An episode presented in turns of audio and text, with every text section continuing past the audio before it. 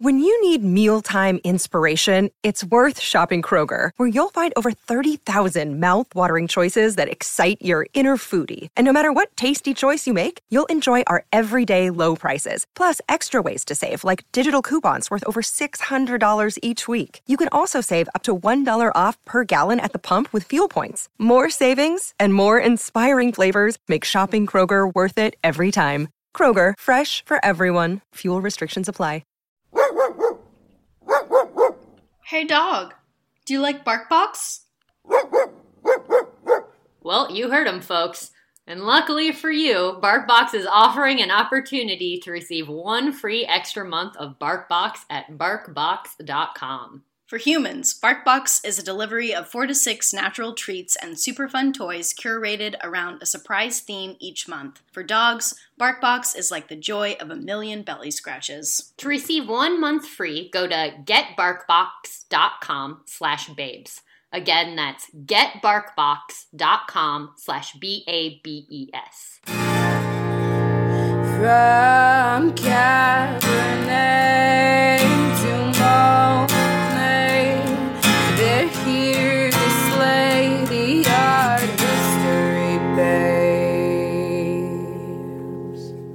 to the podcast. I'm Corey. I'm Jenny. I'm Jen. I'm Nat.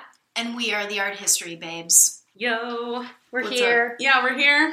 Damn. I think, yeah, it's been a damn, week. damn is a good way to open. Not Yeah. even a week, like a matter of short days. yeah.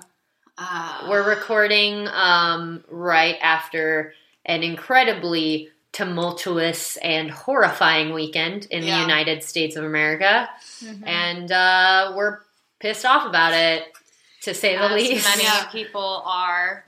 I'm What's the, I keep seeing that meme that's like, if you're not angry, you're not paying attention, which Word. comes up again and again at various points in time. But Right, like, it is right. especially prevalent. I feel right like now. that was like that was like a legit quote from someone, and that turned into a like big meme. Yeah. but it's But true. It keeps recurring Yeah. because it keeps being relevant. Unfortunately, yeah, Right. So as we know, um, even if you don't live in this country, I feel like most people in the world know Yeah. what's going on. We're having um, this incredibly just appalling surge of blatant white supremacy in this country, and it all really came to a head in Charlottesville, Virginia, where um, this event between pro white nationalists and uh, anti fascist, Black Lives Matter protesters, basically a huge clash between people who think that being white is the best and people who think that everyone has human rights um, clash and it ended in the loss of life Mhm. um, and which was a just extremely appalling and just heinous incident and it's really scary super scary. It's terrifying, and it all. So it it kind of started with the attempt to like remove a Confederate Yeah. statue. right. Um, Which a Robert lot E. of Lee, right? yeah, a Yeah, lot of correct. cities across America are beginning to do that. I mentioned one briefly on the Egyptomania episode where I talked about a obelisk in New Orleans that was removed um, that commemorated a battle during the um, Civil War, and they when the workers took it down, they had to wear protective bulletproof and helmet gear because white nationalists were threatening to kill anyone who tried to take this monument down. So it's um, it stemmed from a similar thing going on in Charlottesville, and um, it just escalated and um, Into people that really thought they were somehow protecting history, but really they were Yeah, protecting their such yeah their white the- history. Yeah, it's And the it- biggest bullshit. It is. It is, but and I do want to like mention just for the not even devil's advocate, but to show this how slippery of a slope it is because I had um, a younger family member, like young adult, who was basically like, "Well, but it's just a statue, and when was it created? If it was created back in the Civil War, like basically trying to make the argument that a mm-hmm. lot of people make that like it's historical rather Right. than holding any weight, and it's like." all you need to do is look at everything that's happened from the start of the conversation of taking it down to realize that it's not just a statue. Yeah. Like everything that follows is enough evidence to explain how much meaning these statues carry and honest like hateful meaning. Like Yeah. they they symbolize like oppression and Yeah. like there's no other way to put it. Yeah, and especially placement because this Yeah. was in front of front of a fucking courthouse. like Yeah. that's. I mean, it's one thing if you want to, um, in terms of using history as a lesson and preserving certain things about our history that we shouldn't forget, and if nothing else, so that we don't repeat stupid shit like this. Um, but there's a there's a way to do that, and if you want to do that, it should be put into some kind of a museum or something. It should not be Exactly. in front of a building that's meant to represent justice. Yeah, and I I saw this like tweet that like perfectly summed it all up. There aren't statues of Hitler in Germany, Yes. but there Yes. are memorials to the people who died in the Holocaust. Yeah. That's how you fucking do it. Like we didn't they didn't erase their history, yeah, but they are not glorifying glorifying the horror. They Yeah, are yeah. they are making the history clear and and it's it's like it's not that hard. It's Yeah, not that be. difficult. It, It shouldn't really be that shouldn't be. difficult. Also, if you're a die-hard, um, like American constitutionalist, seceding from the Union is treason. yeah, Okay, so Yeah. if you're gonna be, you know, this person who claims to be patriotic and this is American history, blah blah blah blah, fine, but read the Constitution. Yeah. Okay, so I don't know. It's so stupid, and just the fact that there's, you know, everything really exploded overnight, and now.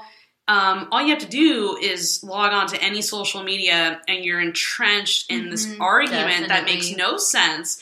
It makes no sense that there's an argument. And I just want to make this point right now because it's been driving me crazy. There is no such thing as alt left.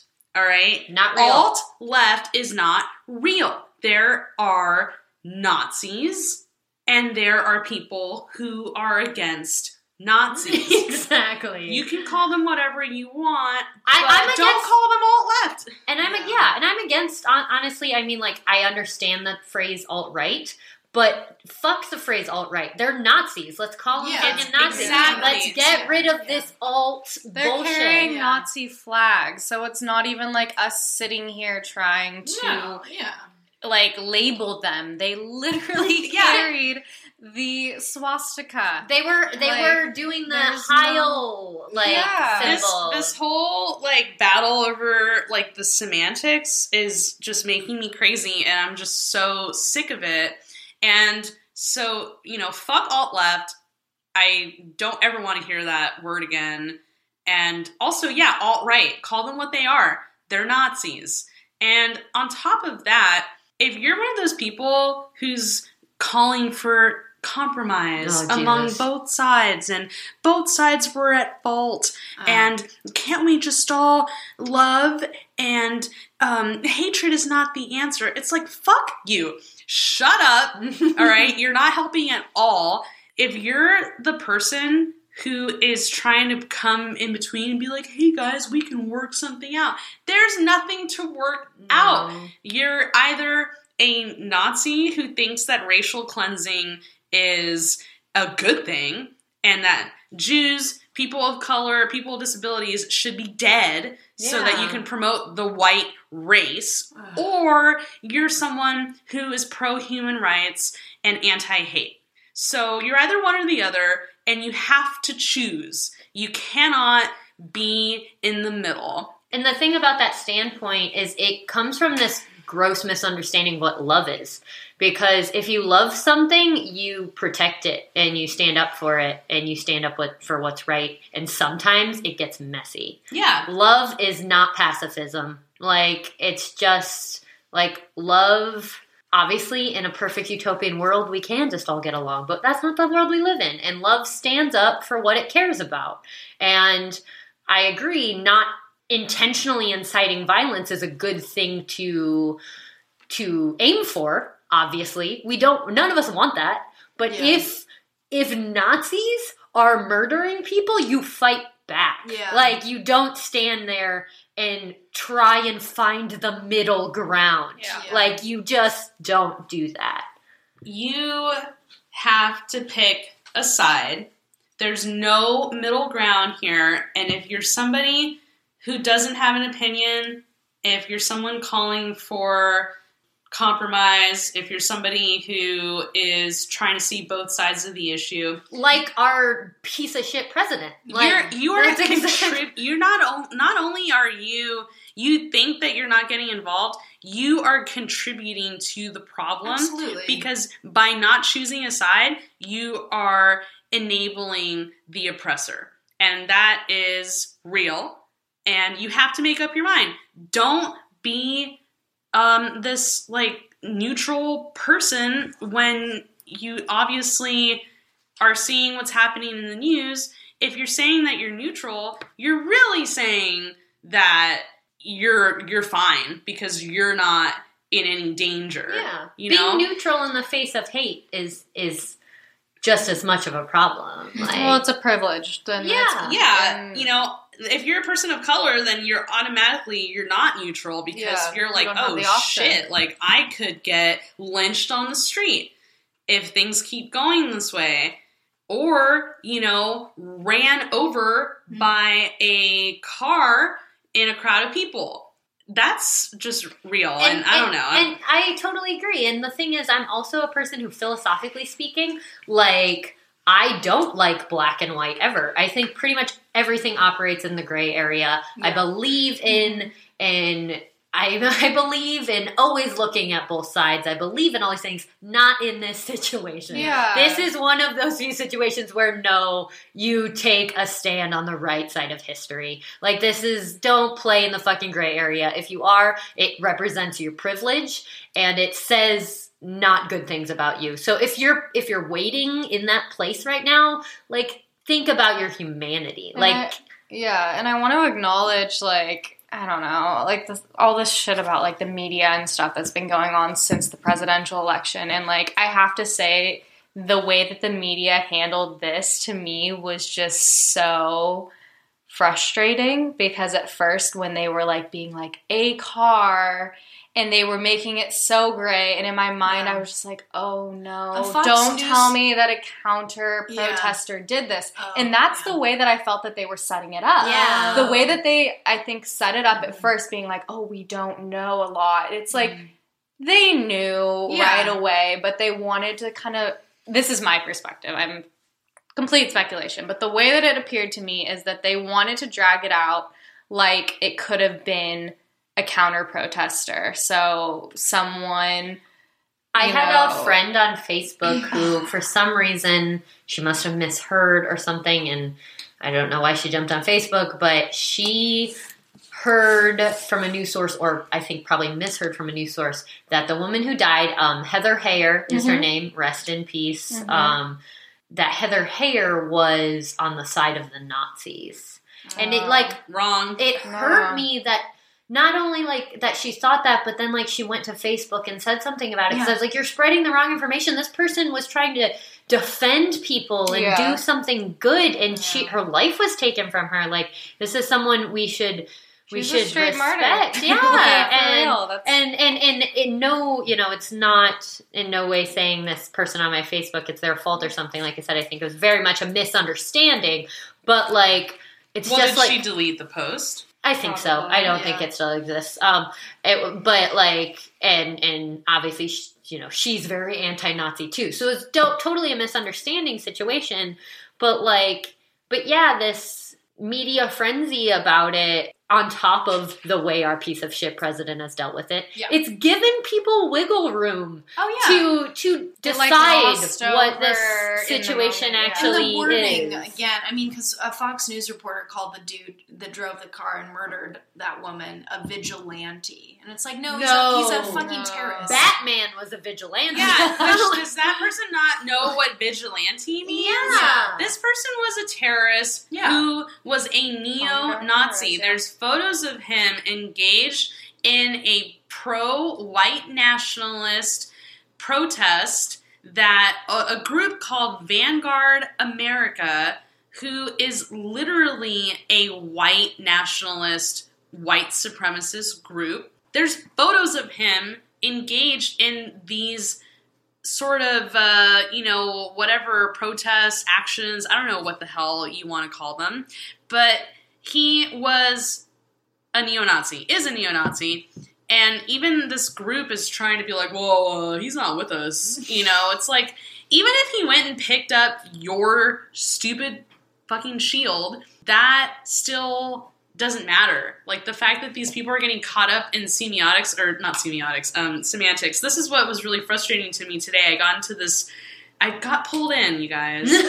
I got easy to do. I've been spending a lot more time the past couple days on Facebook and Twitter than I normally do, Oh. and I I this got is pulled in. this is the reason I went off of it for a while. It's just I'm just about to deactivate my Facebook because it happened to me today, It and gets- I it gets my rough. blood pressure shot up. I swear. Like I got pulled into this argument with some doofus who claims that oh, it was a fight or flight response. People were banging on his car and he Yeah. panicked. Yeah, that's the Um, there's no proof that he's a neo-Nazi. And then all these people are like showing all these images, like look at him here at this white nationalist gathering. Well, that's white nationalist. That's not, even Nazi. That's the same thing. Time Oh. posted a video of him driving car, his like- car into the Yeah. crowd. There is no. I didn't watch the video. I, I couldn't It's- watch I it. follow Time on Instagram. They posted it. It's. I mean, it's graphic, but it's not so graphic that you can't. If like, you want watch graphic- it. but like,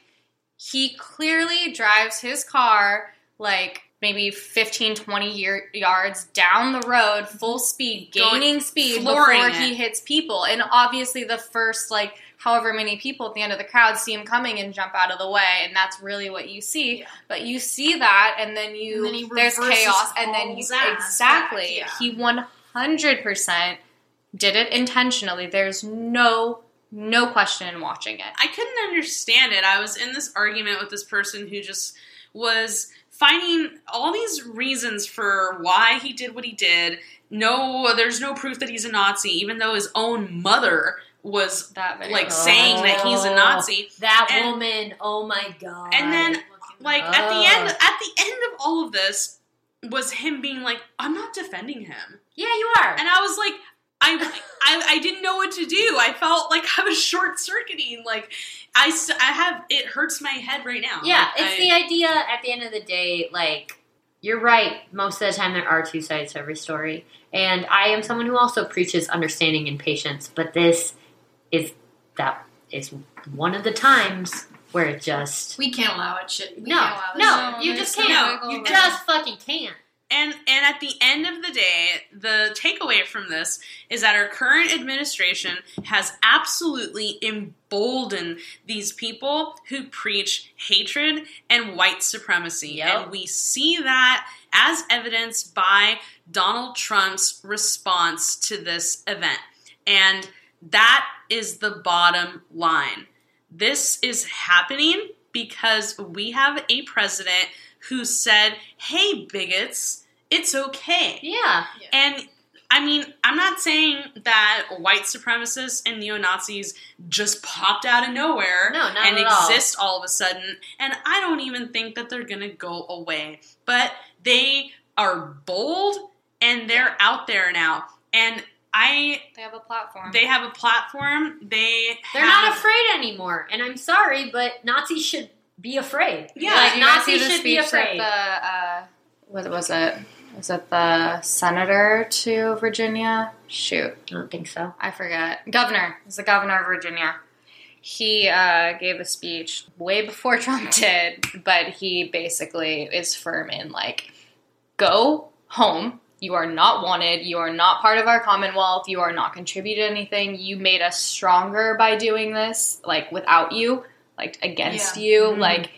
And I, I appreciated that because I know nothing about the governor from Virginia, Yeah. but he came out Because that's what you do. strong, Yeah. and he there was no There were a lot of no room for interpretation. He was firm that this it's black and white. And there like have been a lot of of Republican um, officials that have said, like uh, Mitt Romney had a really great tweet, and I don't Fucking think that. Cruz came out. I know, I don't like, think I that's mean, a- I couldn't believe it. I know. I was Because like, Dr. Silver, That it's- was my evidence that we're living in bizarro world is that Mitt Romney came out and said there are no there's no middle ground yeah, here. he he made a very firm statement against Nazis, and I was like.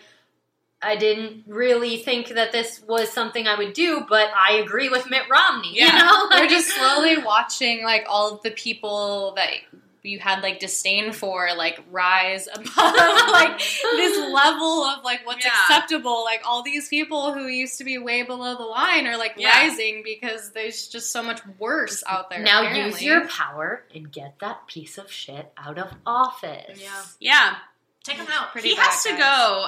You know, if you're listening to this podcast, you already know where we stand on the presidency, and you are about to find out where we stand with this whole issue. The art history babes collectively have a message to these neo Nazis, and the message is Nazi punks fuck off. Get the fuck out. And that's Yeah. really, and that's the bottom line. Yeah. That's what we gotta say.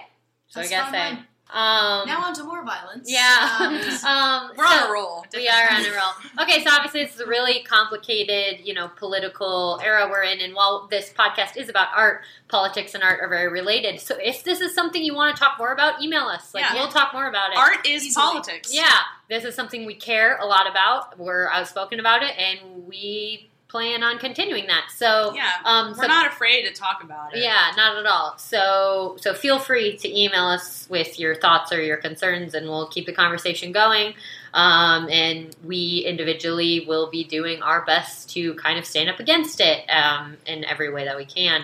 Um, also, something you can do on a positive level is you can donate to different um, pro civil rights organizations in Virginia. Southern Poverty Law is a great Oh one. yeah, that is Yep. a good one. Yeah. So Southern poverty law. yeah yeah. So I mean, that's just if if you feel hopeless right now, it's something little you can do. Write a Um, letter to your senator. Yeah. You know, I mean, write a nasty tweet to Donald Trump. We know that they get to him. Like it really bothers him. That's Yeah. why he like. That's why he blocks people. Like, like so. There's there are things you can do even if you can't physically, you know, stop a Nazi. There are things you can do. So do your best. Yeah. Try and stay strong. Stay positive. And today's episode, we're gonna we're gonna talk, yeah, more about violence. Yeah. um, because we've actually planned this episode for a long time. This was not planned off of the events this past weekend, but there are a lot of things that intersect Yes. with what happened. So kind of interesting. Um, we're actually we're doing an episode on boxing and art um, as a kind of precursor to the big the big Mayweather McGregor spectacle, um, which is insane. Like is I cannot believe how ridiculous this is. It's ridiculous. Like, as okay, so personally, I have zero interest in boxing or MMA. It's not something I've ever really spent time watching. But about a month ago, like my boyfriend brought up this fight that was happening, and I was like, ah, I don't really care. And he was like, No, you have to watch this shit. And I was like, Mhm. Okay. So he made me watch some of the videos of the press conference, quote unquote, because I don't even know why they call it that. Um, but the press tour. the mudslinging Yeah. competition. the press tour that Chest that uh. Floyd Mayweather and Conor McGregor went on around the world, where they would sell out stadiums and they would just talk shit to each other, and it was the cr- I was I was I was obsessed. I was like, what is this? This is absolutely insane. I have no idea what's happening, and it was just absolutely crazy. And also, I mean, Conor McGregor and Floyd Mayweather are fascinating figures, and the whole the whole thing was a huge spectacle, and so it influenced this episode. And yeah, so we're going to talk about our art that's to do with boxing throughout history. We're going to talk about the spectacle of violence, and we're also going to talk about kind of just our personal uh, feelings on this crazy ass spectacle that's happening right now. I yeah, I mean, I used to watch UFC a lot in high school, and so part of that has a weird kind of soft spot in my heart. so funny because you do not strike me as someone who's No, I ever. kind of get that because I watched. yeah. yeah, I like- I like that surprises shit. I mean- but yeah, No, I feel you. I mean, and I do have respect for a lot of these. I mean, because they are athletes, of course they're Yeah, athletes. definitely. Um, It's not easy to go out there and no, get there was oh Get wrecked. yeah. There's this Wrecked. one fighter from Brazil, Anderson the Spider Silva, and he just Yes. had the Mhm. longest He's the best. legs, and he would go out and kick people, Just- and it was beautiful. It really was. Just seeing that leg, just as when they would put it in slow motion, you'd see his muscles just like lock and Mm, ripple, and it was like yes. he just knocked that dude Hot. the fuck out. So there is a weird I mean, fascination I, I that get I have it. with it. I get it. Like, so I've never watched MMA. I've never watched mixed martial arts, but that does kind of interest me because when I was younger, I was really into martial arts. Like, um, Mhm. do you guys remember the movie Three Ninjas? no, Oh my god, was it very racist? not at all. um, I mean, like. I'm sure. Actually, it was a '90s movie, so I'm sure there are problematic aspects. Like, um, but it was about three young boys in the '90s, and they were like really into into Karate. martial- yeah, karate, and they like fought the bad guys, and Yeah, I yeah. love that shit. And I was like, Mom, I gotta do taekwondo, and so like, so I did taekwondo for like multiple years, and when I was like super young, and I loved it. Like, Yeah, I was so into it. So like. Martial arts definitely has an appeal for me. I think there's something really beautiful about it. There's also martial arts and dancing are a lot more similar than you Yeah. think. Sure. are. Are No, you totally. real? You've never seen MMA? I haven't. Are you?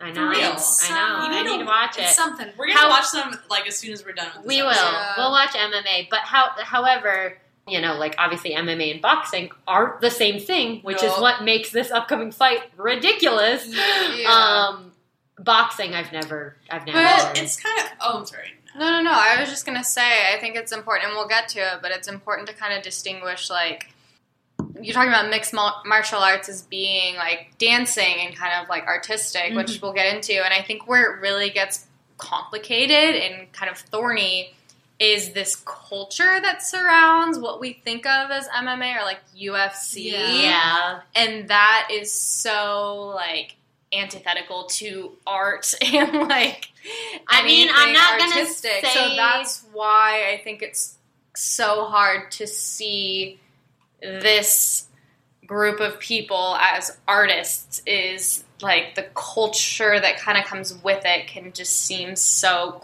crude at times And also, yeah, my only, but it's complicated my and we're gonna talk about that only example of UFC is Conor McGregor, and He is a problematic. he is a Yes, real piece of work. well he I himself just and his wanna smack him shit. on the Yeah. cauliflower ear. Yeah. Um, well, you know, it's funny. Uh, so, you know, things like UFC and MMA are interesting in the sense that each fighter brings their really unique set of skills into the ring. So there are fighters that are more based in boxing techniques. Yeah. There's fighters that are based in judo and jujitsu. Dope. Fighters that are based more in Kickboxing. kickboxing yes um, and so that's i think where the crossover comes in That makes sense. is you know you get your your people who are more heavily into boxing and let's say someone more heavily into judo i mean ultimately at the end of the day you got two dudes or two ladies Yep. um beating the bejesus out of Yeah. and as um, as a as a spectator, you can't look away. And You're just like, oh my god, look at the violence! Like, Yeah. and, and that is so interesting to me. And I think that that is sort of where art comes in, is like this idea of the spectacle. Oh yeah, and it sure. goes back There are a so lot of far. parallels. Yeah, Yeah. I think we're we'll go over all of them, but there are, however you feel about boxing and MMA and fighting in general, like there are kind of a lot of parallels between like art and fighting. Yeah. And just art art is everywhere. Yeah, Yeah. like that's undeniable. so we're not trying to sway you one way or another, but it's definitely thought provoking. Art makes me feel alive. Fighting makes me feel alive. I've looked at a lot of art. I've been in a lot of fights. so I see the correlation. um, yeah, I think I think that's a good way to sum it up. Um, Yeah. All right, so I think we're gonna start. We're gonna start way back. We're gonna go way back, and Ginny's gonna talk a little bit about the spectacle of violence back in ancient Roman society. Yeah, you know, you have to take it way, way back. Oh Um, man. So I was thinking about this episode and like spectacle and the performance of violence. And you know I obviously violence goes back to pretty much the beginning of of man and woman human and all that. But when we think And about nature like and and- nature oh yeah and animals and all of it all of it. Um, but when you think really about like spectacle violence, my mind just immediately goes to ancient Rome and gladiators and fights in the Colosseum and um, in circuses throughout ancient Rome. So I did research mostly on that and came across a lot of really interesting things. So um, the Colosseum, in particular, I read a quote according to um, psychologist and so- social philosopher Erich Fromm, said that the Colosseum is one of the greatest monuments to human sadism. Oh, Um, that's dope. yeah, which, you know, makes sense.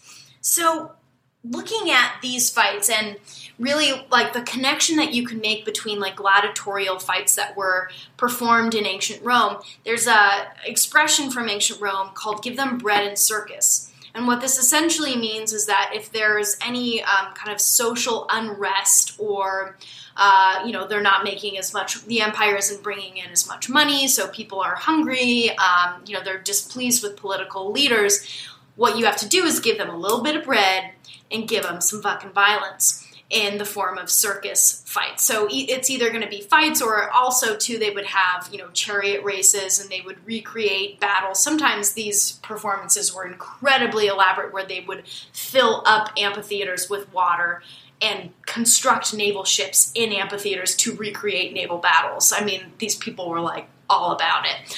So, this concept of bread and circus. So, when things aren't, you know, going well socially, culturally, let's just give them a whole bunch of spectacle.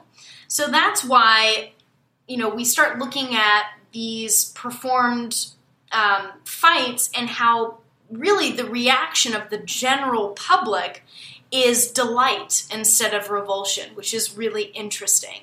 So people file into places like the Colosseum where they could fit thousands of people and watch people kill each other, essentially. You know, you have fighters that are fighting to the death that are also fighting things like lions. I mean, the whole point was to make it as gory as possible. And a lot of this can really be explained by just looking at the Roman civilization itself, which was very violent. It was militant imperialism. Violence was a part of ancient Roman culture. There's no getting around that.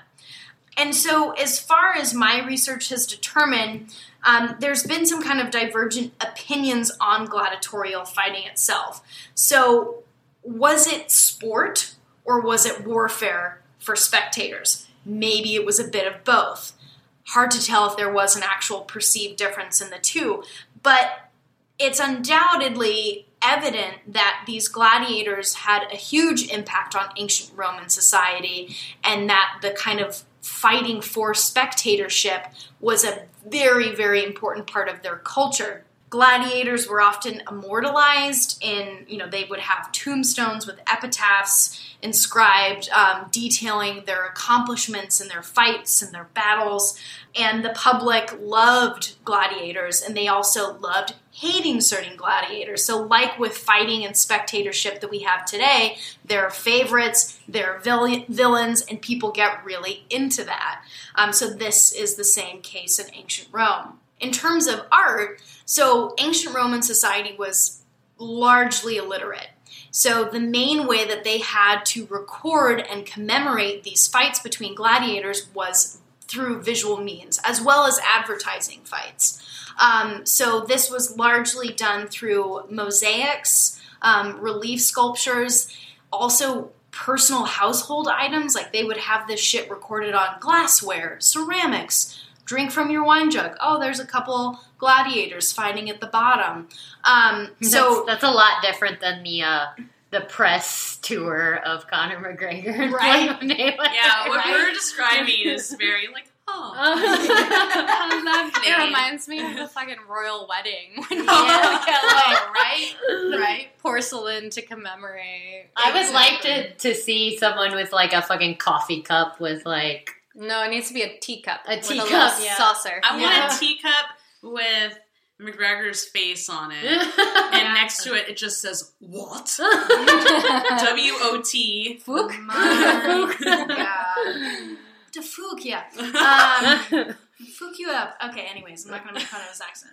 anymore. Um, so, yeah, um, these gladiatorial fights were commemorated in art, and a lot of this still exists. And they would even have scenes of, you know, these fights oftentimes did actually have referees, which isn't as widely known. And they would show scenes of refs stepping in right before a fatal blow is going to be struck. So, you know, a, a fighter that was maybe going to be killed lives to fight another glorious day, I guess.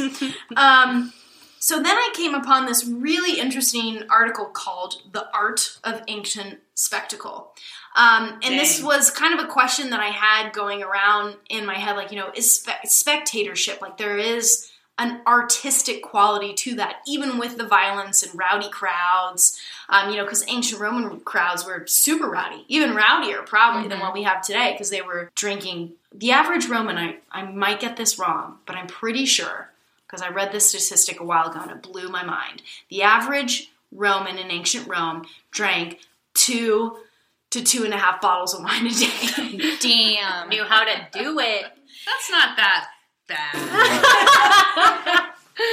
um, but to be fair, wasn't couldn't it? drink the water. Yeah, exactly. So I'm sure And their it was way more tolerance. watered down, They're- right? I'm sure their tolerance Yes, was yeah. like and oftentimes crazy. they were. But yeah, I mean, they still turned it up. yeah, yeah. Especially for that. events like like one bottle for hydration Yeah. and like the other to wind down. It was stressful being in ancient Rome. so, uh, right from the onset, this article that I read by Bettina Bergmann, she starts out with a quote which I think is great, um, which is Societies and people define themselves through spectacle. Real. Yeah, yeah. And, you know, you can apply spectacle to a lot of different things in our own culture and society, but specifically with this, in talking about spectatorship and uh, as it revolves around these gladiatorial fights. So, really, in a lot of ways, I started thinking about these as like ephemeral performances. So, you think about the gladiators themselves, they're either going to be killed in the fights or they're going to become too old and not be able to fight anymore. Animals that they're bringing in, you know, obviously that's not going to last forever. And even when they bring in props, you know, they're building different platforms for fighters to be raised out from the Colosseum and they're um, constructing ships for naval battles. And a lot of these things are purposely destroyed for additional spectator enjoyment. Um, and you know it's it's an interesting concept too in that you think of the way that these um, like the colosseums and the circuses are built and how we took so much inspiration from them for our own sports complexes where they're, they're you can think of them act like actual stages. So it's a stage and then there are you know viewers on all sides. And it's like this sort of intimate but not intimate exchange where you have viewers that can view this fight from all angles. It's not like going to a play where it's, you know, you're all facing the stage and the actors are facing you. It's it's more all encompassing. And in the article, this article that I just mentioned, the author said that there can be little doubt that part of the thrill of attending public events was the potential for anyone and everyone to become a spectaculum, a spectacle themselves, and to enjoy or suffer all that this fleeting status might bring. And I really think that this is something that was kind of intensified with the ancient Romans and we can still see today. I mean, spectators at fights, especially, and you see like the press tour of this fight that like people are actively involved in it. Like, you know, they're they're booing, they're cheering, they're taunting. You know, it's it's not just like again to use kind of like the theater as an example where the audience is quiet typically and they're just viewing whereas in fights the audience almost becomes a part of the fight. The spectators are involved in this performance more so than you might see even in other sporting events um, which is really interesting to me. Yeah, I mean that goes back to kind of what we're talking about with the whole press tour thing too. yeah Part of the reason why that's so compelling and interesting to watch is because it's not just these two fighters are talking shit, it's the crowd. Yeah. It's the sold out crowds that are losing their minds. Yes. That paid money Yeah. to watch two people talk shit Yeah. to Yes. each other. Dude, Like it's really Which is, if you've watched it, there's nothing like honorable or dignified about these conversations. I Yeah. mean, they're trash talk. Like Yeah, it's garbage. yeah, like what they're saying doesn't make sense. It's not eloquent or interesting. It's Yeah. really sometimes it's very uncomfortable and kind of embarrassing. Yeah. like yeah. well, it's crazy. it's It's, so it seems so scripted oftentimes too like jesus I'm who's sh- read yeah. the Society of the Spectacle? I know. I, I think I've read parts of it. So, I, I know Guy- I'm familiar with it. Guy Debord Oh yes, yes. um, is um, a, a Marxist uh, theorist, and so I mean, like straight up, it's okay. We got we got some takeout. Hold on just a second. That could be our oh, break. We're gonna take a quick takeout break. thai food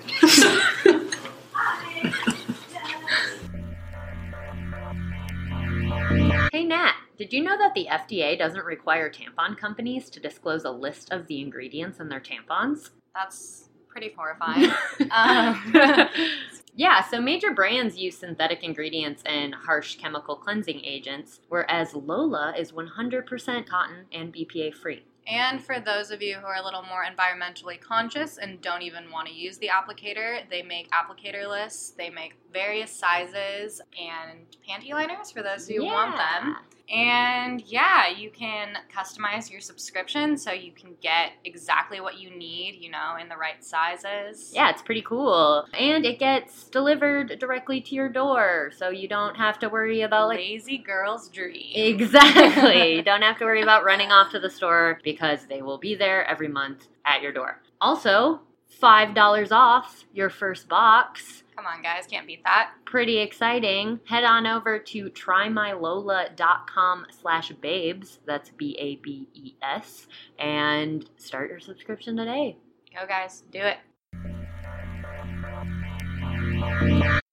So basically, there are some really good quotes in this book, and I'll just say a few things that are relevant. But um, one of his his basically his main thesis to um, what is in critical theory, the whole idea of spectacle is so huge. People make careers out of this, and um, he claims that social life, authentic social life, has been replaced with its representation.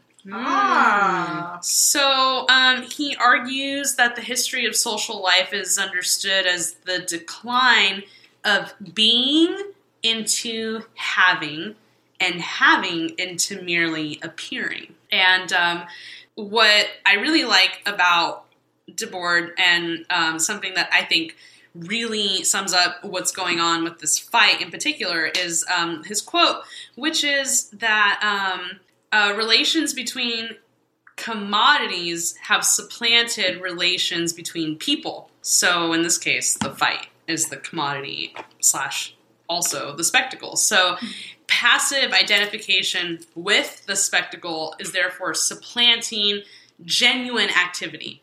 And that really is where the whole pleasure into watching Yeah. Um, Yeah. these events take place um, kind of plays in. So I'm not even going to try to go on further about this book because while it is su- such a thin volume, like it's a very thin book, you could probably read it in a day. you wouldn't understand it. Yeah. it's like some heavy, heavy stuff. Yeah. That's the thing about like the situationists and stuff. It's just like intense, complicated philosophical Yeah. material for sure. Yeah. Um, but yeah, I mean, the whole spectacle thing, like I said kind of earlier, it's so rooted in just being a human. I mean, of course, plenty of humans don't like watching performed violence, but a lot of them do. And it goes way, way back. continuing on with this idea of spectacle and how that plays in um, to our visual culture, there was in the early 20th century this interesting sort of school, this movement in New York City is really where it was based out of, but this brand of gritty realism, um, American realism, termed the Ashcan School. So, the Ashcan School, artists such as um, Norman Rockwell were familiar. For sure. Um, so these people who branded this gritty, particular realism, there was a sort of muddy color palette uh, as a way to kind of identify these artists, but the biggest thing is that they were in New York City. So these artists really embodied the grittiness. I, I wish I had a different word to describe it, but the grittiness of New York City in the early 20th century. It was gritty. It was gritty, guys. Gritty as hell. Muggy. Um, it's still muggy, but at least now they have It was AC. so muggy then. oh god, it was so muggy. Um, but one particular artist, a man named George Bellows, painted a very famous work that um, most of us, I think, are familiar with. It is a highly recognizable piece of art, but it was painted in 1909 and it was titled Both Members of This Club. And it's literally a painting of two people boxing. You can see it nowadays at the National Gallery in DC. Both members of this club. What a highly relevant image considering not only this upcoming fight that we've been talking about, but also embodying the current atmosphere in America, not only over a hundred years ago, but today. So the painting is of two men, one white and one black man, and they're shown in the moment of contact. So they're um, in the ring fighting, um, and it, the painting itself is really um, kind of interesting compositionally. The bodies really form this really dynamic triangle. So you have very quick brush strokes. Um, the figures are, are well defined, but also not clearly defined. Um, and so you really get the notion of um, this like energy, this movement between uh, these two figures. So the people involved are actually uh, real people. So um, Bellows paints this work in 1909, but shows it in 1910, which was the year of a much anticipated fight between the heavyweight boxing champion at the time, a man named Jack Johnson, an African American man, and his challenger, one Jim Jeffries. Jack Johnson and Jim, Jeffries. Those are some Alliteration is a beautiful thing. those are some all American names. Um, so this fight was highly dramatized by this racial animosity. The media was referring to Jim Jeffries as, quote, the last of the great white hopes in oh, boxing. Oh, no. God. yeah. So Jeffries. Never refer to anything as a great white hope. Just don't do it. Just Unless never- it's a shark. If it's a shark, it's fine. Yeah, if you're hoping for a great white shark, then that could be a great white hope. But in this case. Maybe case, like a polar bear. I think that would be oh fine. yeah, yeah, like a polar bear. Like I hope I see a great white polar bear.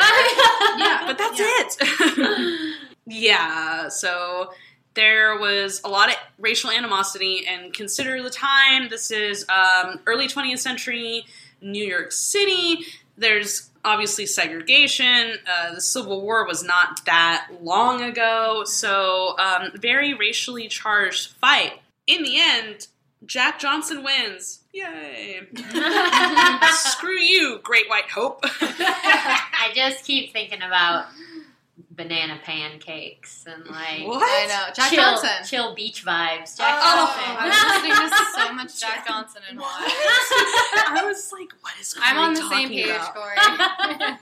Well, I'm out of the loop. Um, anyway, yeah, race is uh, very much uh, thematically and compositionally center, central in this scene. So you have the not only the image of two boxers engaged in a fight, a black boxer, a white boxer, um, but also the title. Both members of this club. By club, the title's kind of satirical in the sense that um, Bellows is really making this commentary on these like fights. This these fights were often prize fights. Like prize fighting was uh, illicit, essentially. Like you know, you're fighting for money, and uh, these fighting clubs usually membership was conferred equally to any race. So these were places where, as in, let's say, normally outside of this club, um, everything is segregated, segregated restaurants, segregated public places, etc. In these kinds of illicit fighting clubs, um, not only was there interracial interaction, but it was like condoned. Yeah, like these people were encouraged to fight against each other, sort of as like a, you know, who's better kind of mentality. So the title is very indicative of like what was going on in these fighting clubs at the time. Um, but also, a interesting aspect of this painting is the way that Bellows emphas- emphasizes the crowd. In the painting, you have the vantage point as someone who's in the crowd. And so you're watching the fight, and you can see all of the faces of these people in the crowd that are in many ways like more excited and animated than the people in the painting. So Bellows famously actually claimed that the atmosphere around the fighters is a lot more immoral than the fighters themselves. Nice. So this is interesting um, because we're seeing this whole like shit talking fest between Yeah. McGregor and Mayweather, but also the crowds are going insane. Yeah. And so, in a lot of ways, this speaks to this um, crowd psychology, which is like a big thing in the world of sociology and psychology. So, interestingly, the year before Bellows painted both members of the same club was the year 1908 when uh, the first two social psychology textbooks were published um, that explored this idea of a crowd psychology. So there was one by an Edward Alsworth Ross, who was a psych- sociologist, who wrote that there is a disillusion of the individual identity within the crowd. And so this therefore increases the susceptibility of waves of emotion over logical reasoning. I think we've all experienced that at some Oh, point definitely. where you're in a crowd, you're watching, let's say, like a basketball game, and you're Yeah. just going insane. Whereas if you're watching it at home, you might be going a little bit insane. But, dude, yeah, that- dude, that was when um, Leo and I went to the for the Warriors for The the, playoffs. We went to the viewing party, so it wasn't the actual game even. Right. It was at Oracle Arena in Oakland. Everyone paid like twenty dollars to fill the stadium and watch the game on the the big teleprompters that was being played in Cleveland right. and it was crazier than any actual basketball game. Right. The crowd was insane, and it was like hella fun because we were all screaming and losing our fucking minds, and it was like the best time ever. But it was very much like it was just a crowd in a room just cheering. Like it was just like there was no actual like sporting event even. Right, It was literally exactly. just a crowd. and it's a it's a very real thing where crowds feed off of each other's energy. Yeah. And this so this notion was put forth um, in 1908, which I haven't checked what the current sort of theories are about this, but I think that it's safe to say that it's real that that something about your individual identity melts away when you're in a big crowd Definitely. and sure. therefore you are way more likely to respond to stimuli in an overly emotional way, which kind of uh, explains things like angry mobs. Yeah. um, so that's interesting. Um, another book by a William McDougall, a psychologist, um, actually theorized that being in a crowd, being part of a crowd, was a definitive condition of human recreation. So, human recreation, in many ways, we seek a crowd. Definitely. And so it stemmed from what he referred to as the gregarious impulse. So these things, these ideas are floating around in the early 20th century, and um, Bellows was interested in psychology and into this idea of crowd psychology. And so many of his paintings are um, famous not just for, he did a few paintings of boxers, but he also would emphasize um, the crowd and spent time um, painting their faces and their reactions. Um, so it's a big jump um, in time from the Roman Colosseum to Ashcan School painting, um, but this notion of um, of spectacle violence has really persisted in our visual culture. There's other popular works, um, countless works by classical artists of like wrestlers. We all know the the Hellenistic Yep. bronze, the boxer. Yep. Or well, we know that. I don't know. we know that. Everybody I- knows.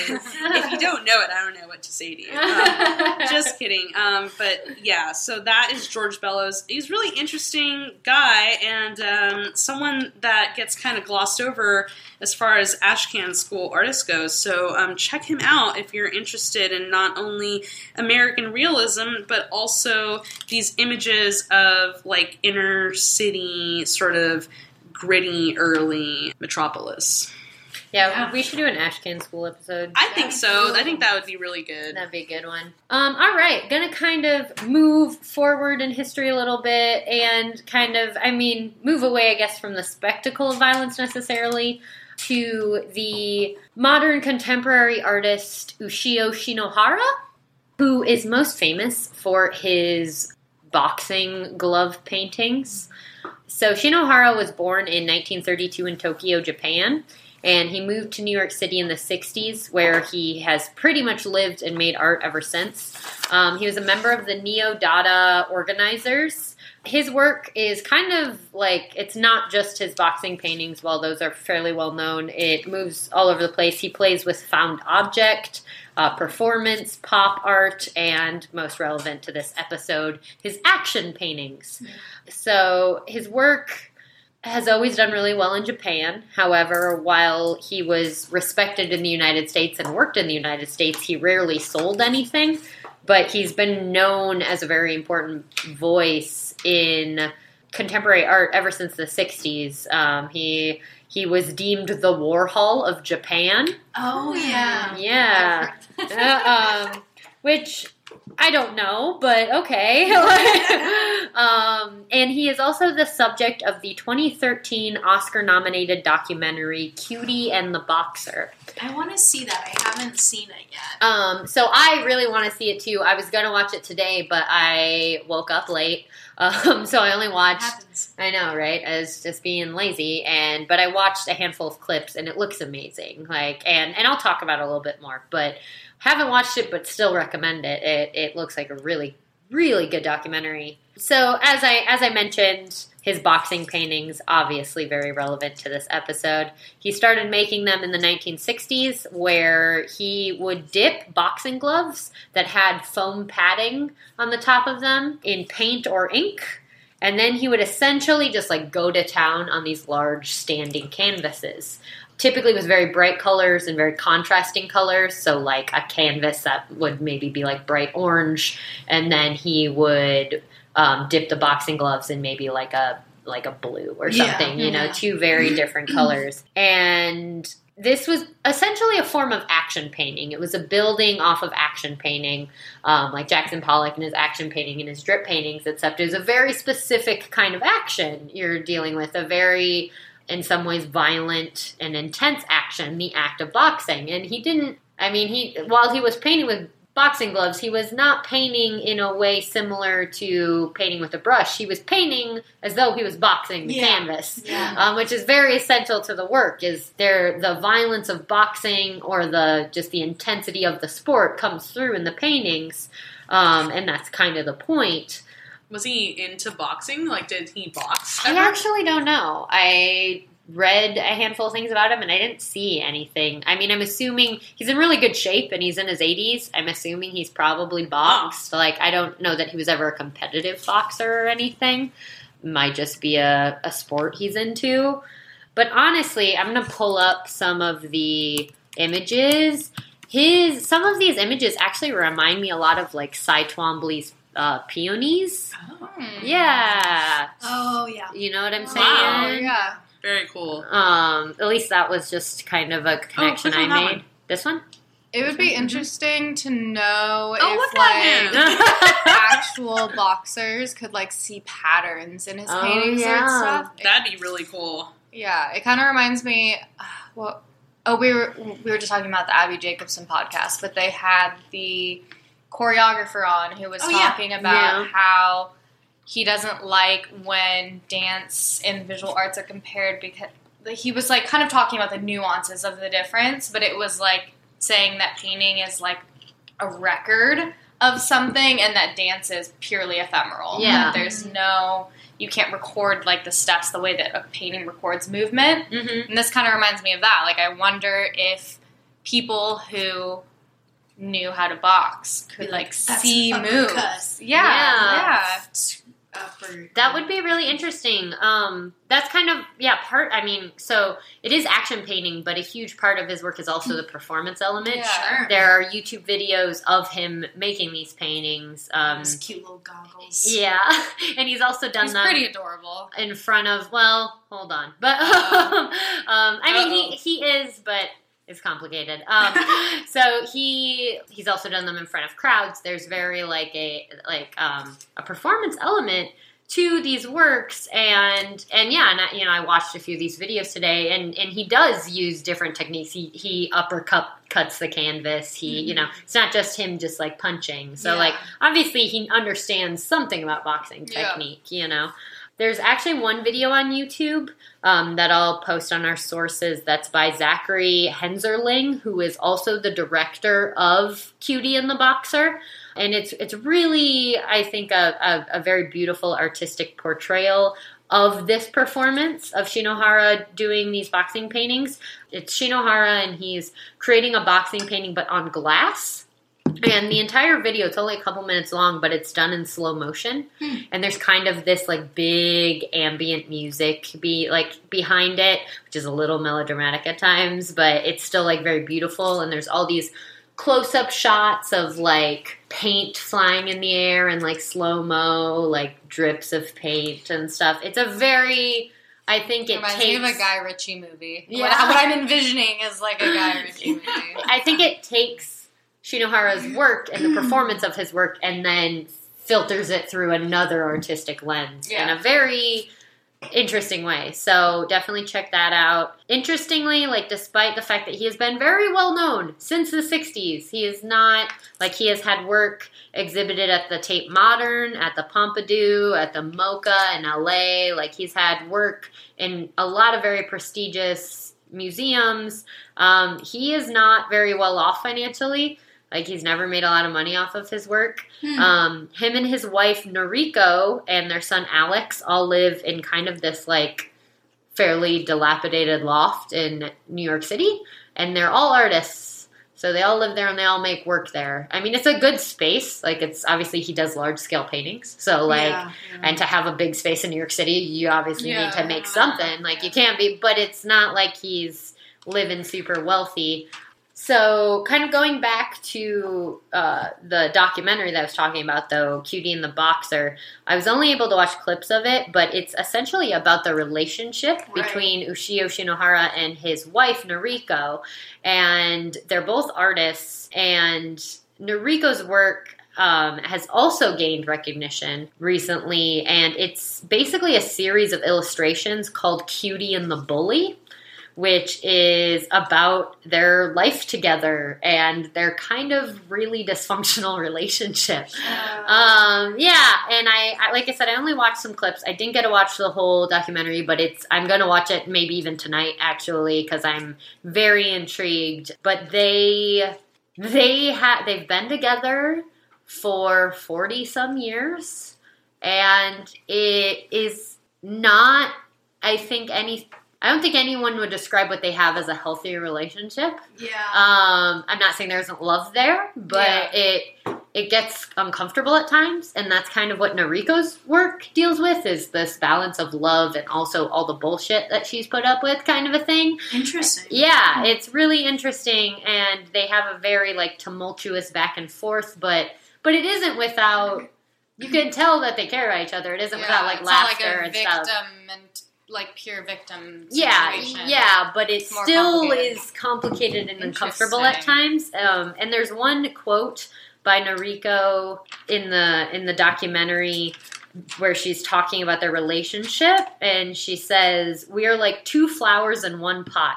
Sometimes we don't get enough nutrients for both of us, but when everything goes well, we become two beautiful flowers. And I was like, that is nice. Yeah. like, that is Okay. that is a nice thing. Um, but like I said, I haven't watched the documentary yet. I'm I'm looking forward to it, but there's definitely there's definitely a tension about this this marriage and there's like an intensity about it which I think parallels his boxing work in a very real way um, because these paintings represent an intensity and atten- an attention and kind of a violence and I think all of those things are interrelated in some Mhm. ways so some things to think about but yeah, I mean, he's still making work. He's like 85 now, I think. I know, and he, he's in great shape for 85. He's out there making boxing paintings. But I don't know, like, these paintings also get a lot of criticism from people, especially people not really into art. They're like, how is this art, you know?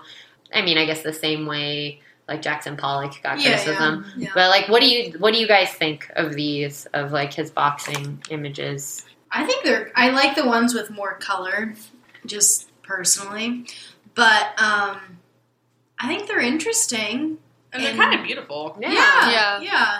I mean, Like that one. They're a that was record good. of movement, which is yeah. I, I don't know. I keep going back to that like choreography comparison, but like they're more about the movements that he made than necessarily what's left behind. And I think that maybe would help people to appreciate them For a little sure. bit more. Yeah. Um, it's not just focusing on what stays, but thinking a little beyond. I think they're interesting and, and dynamic, and I can appreciate them um, in the sense that they're really different.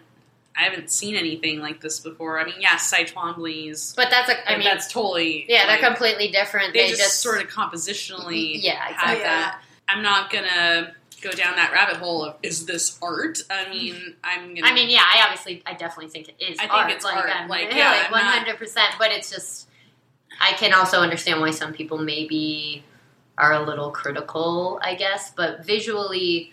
I don't know. I, if you appreciate action painting, you'll appreciate these. Yeah. I think. I wonder if they're cathartic for him. I Probably, feel like I'm they have to be. sure. I would love to do that. I Yeah, would love too. to punch a canvas. That Yeah. sounds great. Yeah, yeah, they're great. Yeah, they're very interesting. We'll obviously have some images up on the website for you guys to look at. But Ushio Shinohara, check him out. And then Nat. Yeah, I think that's a pretty pretty good segue into my topic, which is a little more theoretical. So I am going to be talking about our dear dear friend Meryl Streep and the Our comment. close, close personal friend, Meryl Yes, Streep. she couldn't make it today, but just a scheduling error. Um, no, but I mean, many of you probably know um, that Meryl Streep made a very rousing speech this year at the Gold, or last year, last year I guess, at the Golden Globes. Um, I myself am not a huge uh, awards person. Yeah, me neither. I don't really bro. watch any of the award shows. I just, I, you know, I like a lot of the shows and movies that get awarded, but I have no interest in watching people parade. Um, it's just not my deal. But she made a speech that I did hear about post Golden Globes, where in truly like three seconds she brings up fighting, but it caused a whole uproar backlash. So the speech in general was very pro diversity. She had a lot to say in criticism of our current president, Donald Trump. And for the most part, I agree with a lot of what she talked about. Um, there is this moment that we are going to discuss today where she based she says Hollywood is crawling with outsiders and foreigners, and if we kick them all out, you'll have nothing to watch but football and mixed martial arts, which are not the arts. So, this very small piece of the whole speech garnered a lot of um, backlash from the MMA community, people who support MMA. Really, what I think it comes down to she picked the wrong sport to choose. Yeah. Um, but it's it brings up a lot of interesting questions, and I have some articles that I've found that respond to this, and not in a super aggressive way, but in a pretty rational way, just defending MMA as a sport and mostly um, as an international sport, which I think there is a lot of merit there because first, first and foremost, which we talk about all the time, is that art is subjective, and Yeah. we have to come to that. Like, what is art is looming over every episode that we do, everything we talk about. It's it's just omnipresent. So, you know, why is it not in this? You know, what is art? Is MMA art? MMA, I'm sure you guys figured out now, is mixed martial arts. um, in this, you know, art is subjective, but also art kind of parallels fighting in the way that there are those who fight out of true necessity and those there are those who fight out of sport and out of like desire to fight and interest in it and you can kind of say the same thing about art. There are people who create art out of necessity, and there are people who just feel like they are put on earth to create art for art's sake. Like, there's just kind of an overlap there that I hadn't realized until I was reading about this. And personally, I'm I'm always one to like the underdog. So Definitely. in art, and it kind of overlaps into fighting because I I'm not a huge UFC boxing fan by any stretch, but I'm not above being entertained by it when I really pay attention, when I'm interested. I, I know people who like watching it. I have watched fights, and it's there's definitely a, an element of entertainment that I've sure. been pulled into.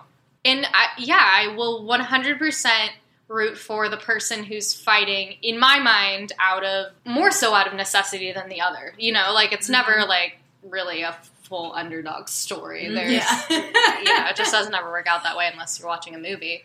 But if there is somewhat of an underdog, that's generally who I just lean toward. And it's the same way in art. I mean, you love to hear about people who really pull themselves out like up by their bootstraps and make a name for themselves in any situation and i just i like to see that parallel first of all and it's important to say like boxing as an american tradition has been around for a while. Mma is pretty recent. I mean i found out through this research that as of 2005 ufc fighters were not rich. They were not bringing in a lot of money. Mm. so in 2008, when Conor McGregor quit his plumbing career um, and decided to go train to become an MMA fighter. I can't imagine what it'd be like if that guy walked into my house to like fix my fucking sink. I would be like, who is this person? He would yell at you for not having used the There's drain fucking stopper. fucking hair in the drain.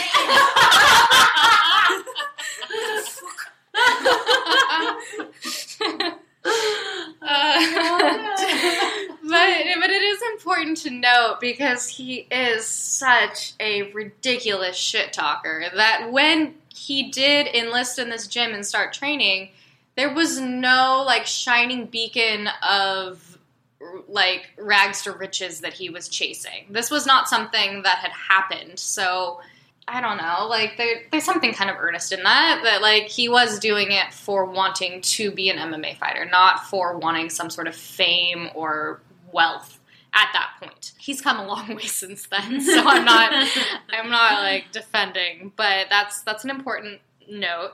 And just to note that fighting is truly, if we're going to talk about like race, fighting is extremely exclu- inclusive as far as global business. Like, the, if you go through UFC fighters, there are people from all like the whole gamut. There's no. I mean, we were talking about white supremacy earlier. Like, Yeah. there's not a white supremacy in fighting, which you know, refreshing. That's that's a positive. We'll hold on to that. And yeah, so I have uh, this quote from a no- Nobel Prize winner, Andre Gide, that says, "Art begins with resistance. At the point where resistance is overcome, no masterpiece has ever been created without great labor." So you can find these kind of theoretical art statements that you can apply to fighting. Like there are, it's it's there. I want to hear from you guys what you think, and then I have some more material, but we can kind of tease through this. like little. whether we think it's art or not. yeah, Um, okay, well, my feelings towards Meryl Streep is I do fucking love her, and I did fucking love everything she had to say at those awards because she said a lot of important shit.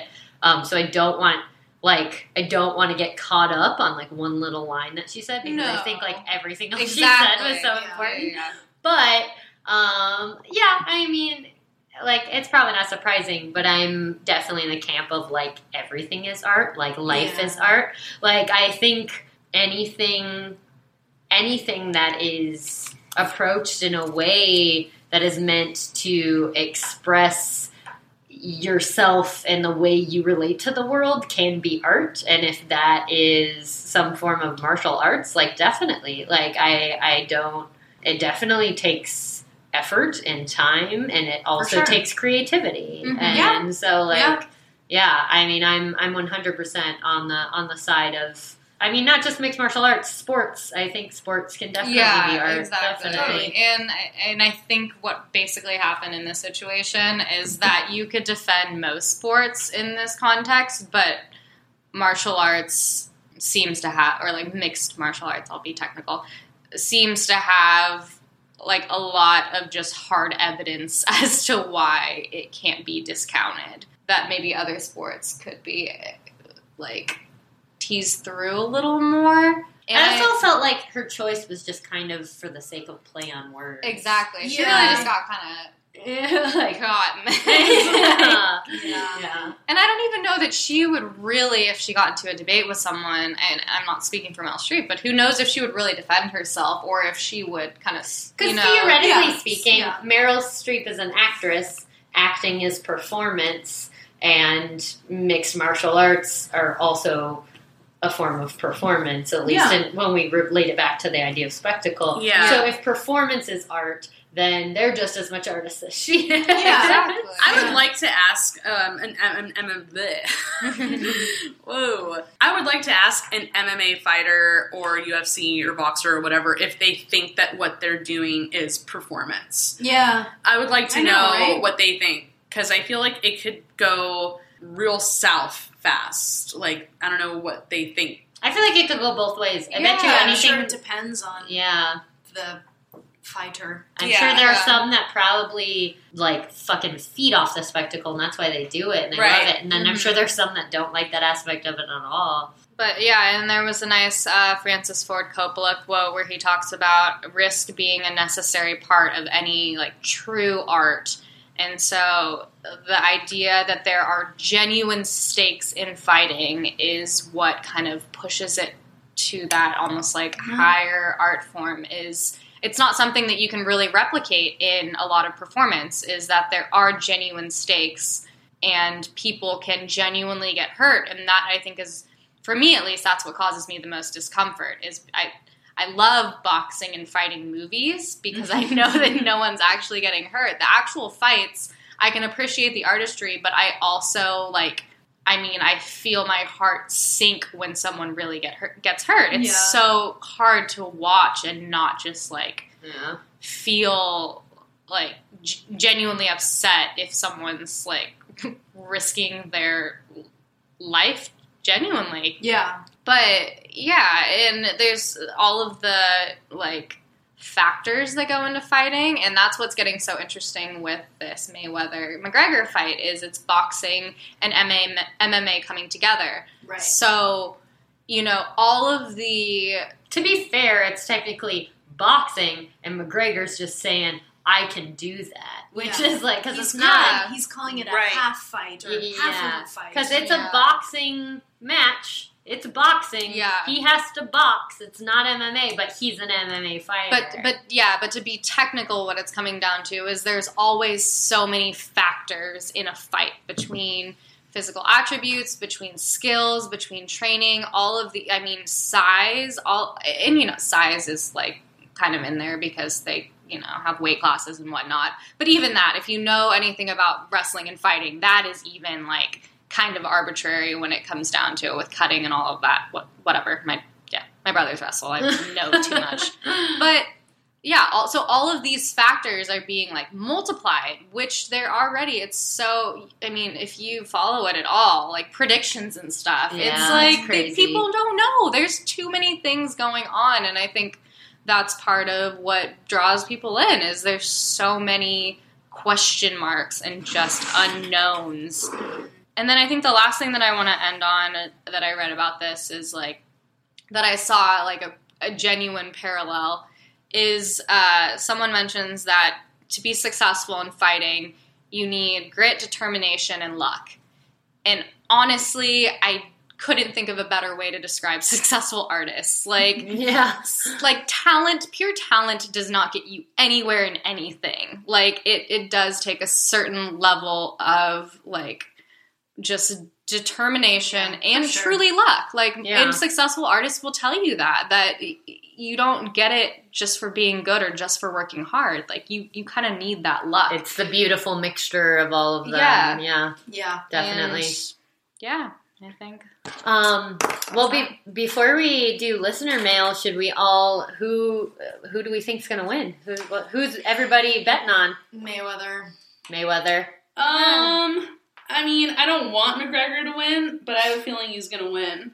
Really? Yeah, I don't know. I, I don't really want either of them to win. i know right what What if if they they just both just knock knock each each other other out? out? at the same My time? okay, my like, all right. my thing that's like I don't. I mean, yeah, I, I don't really like either of them as Me people.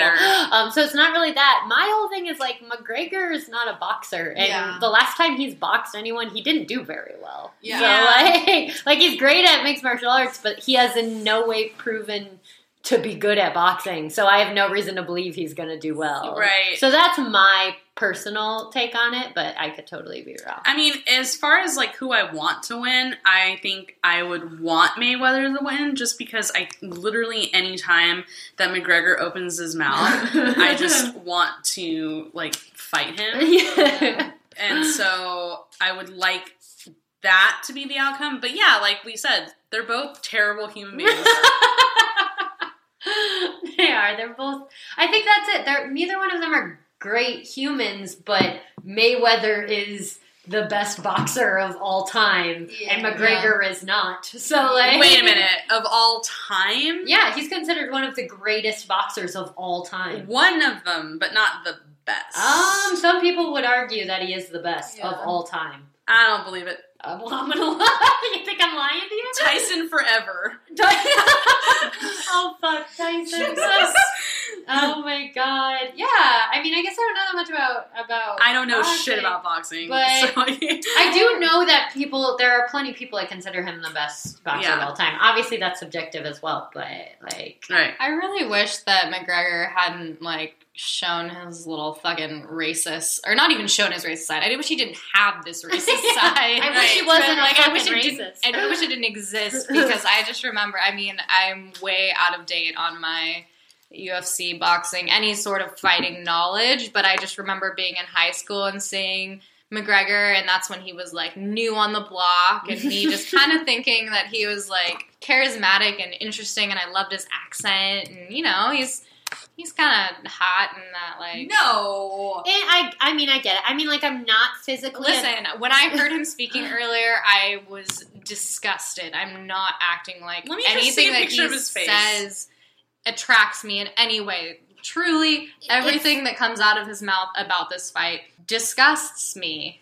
But what I had in my memory from being younger, I remember thinking that he was like someone that I would want to root for, and now I'm bummed out because I don't feel that way at all. No, I feel you. And it's it's not about his face; it's about his confidence. He's Yeah, got like crazy confidence that sometimes he has mad swagger that Yeah. can be, I think, read as attractive. Yeah. But then you're like, oh, you're a piece of shit. Yeah, but it, the, the stuff that I heard him say, and literally anything that he said in all of those press releases, are just ugh, the whole thing's horrible. gross. They're- It's and, really bad. and we're all going to watch as But I'm- a yeah. society Yeah, as it plays and out. we're gonna get real emotional over it, and we're just gonna be like, "Ah!" and it's going to be everywhere and it's just i don't know the things the things we choose as a And it- culture yeah. to be like excited about man is crazy at the end of the day both we of haven't them changed that much from the Romans. i know right Right? Say it now. Boom. at the end of the day they're both making hella money off Yeah, this for real. it's crazy Yeah, they don't care who wins. i know I don't right think they do either. I guarantee they don't. It doesn't make a difference. okay who wants to read this listener mail I can do it. All right, Jen. Subject line: Your period amazing. Period. Art history, babes. Wow, I just love you, ladies. I found your podcast this summer, and I've been absolutely bringing on, binging on it ever since. It seriously got me through a 12-hour ride to and from Virginia Beach with my three kids, eight, six, and four. Oh, oh well. man. Oh, you go, girl. I'm a high school art teacher in upstate New York. My undergrad degree is a BFA with art history minor, and I received my master's in teaching visual arts. I cannot wait to share the knowledge I've received from your podcast with my students. Aww. I love how you look at art history with a feminist lens. For future podcasts, would you ever consider covering Louise Bourgeois oh yeah, I love her with her big bronze dicks. or perhaps Kiki Smith? Yes, we will. I love those art babes so so much. I had give or I had given a presentation about Kiki in an arts in an art since 1945 class, and my argument was about whether I thought she was a feminist artist or not. I actually argue that no, she was not. Please continue being so fucking badass. I hope my daughter can be as awesome and as intelligent and, and is wow, this is just ironic. Can be as awesome and intelligent as all of you someday. Rock on, Jen. Aww, Aw, that is so kind. That really is. I don't know. For me, like that's one of the nicest ones we got. Like, if you, Yeah. you want your kid to be like us, like I know, that's I like- That's high, also high praise. Your kids weren't too traumatized by listening to us for 12 hours. yeah. For real, yeah. If Especially they were we. watching something on like an iPad. Yeah, we curse a lot, so you know. it's okay. Though. Like Thanks, Jen. my parents cursed all the time when I was growing up. I was fine. Like it's not Yeah, that big of a right. deal. That's why I swear so much now. Just words. It's just words. It's fine. Uh, that's what we got for you today. Uh, make sure to be checking out our Patreon. We, starting in September, are going to have bonus episodes on our Patreon. Yeah, Patreon. yeah. dot com sl- or slash art history babes so if you donate literally anything and become a patron you will have access to monthly bonus babes. Dang. so make sure to check that out. Uh, email us at arthistorybabes.com write us reviews on itunes. Hit us up on twitter. We're trying to get that twitter game going. Facebook instagram you know what it's about Um, You know what it's. Am I missing? I feel like I'm missing something. The Did I- fight. Watch the fight. Oh, um, watch the fight. And let But- us know what you think. We're also um, head over to our website, arthistorybabes.com. oh, so bless sorry you. about that. Um, head over to our website, arthistorybabes.com. Two big things happen in there. We have a um, now a subscriber list on the contact tab. So if you type in your email address, you will get newsletters from us about all kinds of cool stuff. So subscribe to our newsletter and also be on the lookout. Dropping September 1st, Art History Babes merch. Yes. We're doing Merch. it. We're finally doing it. It's happening. You can wear us. They'll be like, "What are you wearing?" Ah, it's art history, babes. Exactly. So be on the lookout for all those super cool things because art history babes are just out here just living, just doing it. We're just trying to function. We really are. I think that kind of sums up what we're trying to do right now as being post grads with no job. We're just trying to function. Pretty much. Literally. Um, but thank you for listening. This is a fun episode with, I think, a lot of controversial topics. So email us. Let's talk about it. yeah, for real. Um, and we'll catch you next time. Bye. Love you. Bye. From Cabernet to Monet, they're here to slay the art history babes. You got that Thai food? Yeah. Um, here's veg veg rolls. Big rolls. Um, Veggie portobello rolls. Hot stickers. Tonka. And um, I have snackies. Save big money on everything for your next project at Menards. Spring is here, making it the perfect time for outdoor projects. Suncast storage sheds are an excellent solution for protecting outdoor lawn and gardening tools. They're easy to assemble, and the all weather construction provides water resistance and UV protection. Save big on Suncast storage sheds. View our selection of Suncast products today in store and on Menards.com. Save